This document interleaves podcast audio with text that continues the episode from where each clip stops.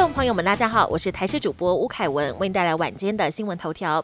今天本土跟死亡个案再加零，新增一例境外移入。另外，指挥中心宣布二级警戒再延长两周到十一月一号，但口罩限制可以再松绑。从十月十九号起，在保持社交距离、没有相关症状的前提之下，外出运动可以不用佩戴口罩。另外，如果在室内外拍照，接触者是特定对象，也可以脱下口罩。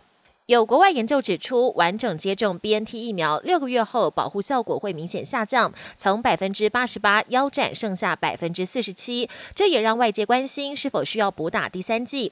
对此，指挥中心表示，已经有先采购疫苗做好准备。另外，有医师认为混打疫苗也可以提升保护力，并分析最强疫苗组合是 A Z 加莫德纳，其次是两剂莫德纳。至于接种两剂 A Z 疫苗，保护力则是吊车尾。针对未来第十三。三期是否开放混打？指挥中心也松口说会看疫苗进货的情况，不过十一月开放民众混打的几率增加。在新北市虎豹潭发生落水意外的大方自然体验营，各界都在追谁该负起责任。台北市长柯文哲表示，目前已经先将主办公司负责人的账户冻结，准备后续提法律诉讼。而出事后，台北市议员追查发现，大方自然体验营的负责公司早就已经解散，现在带队的应该是另一间天大地方自然文化有限公司。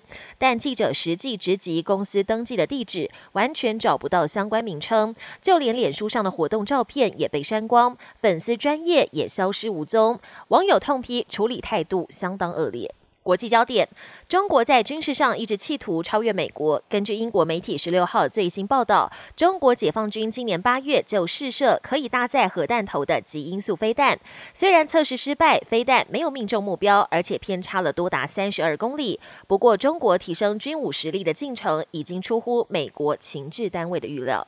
美国太空总署的探测器露西号十六号顺利发射升空，展开十二年的太空旅程，探索小行星带以及特洛伊小行星群的八颗小行星，有助于了解太阳系的形成过程。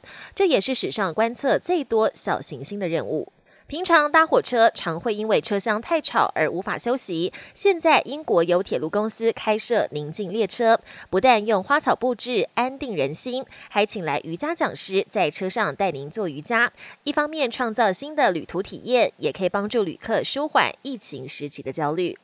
本节新闻由台视新闻制作，感谢您的收听。更多内容请锁定台视各界新闻与台视新闻 YouTube 频道。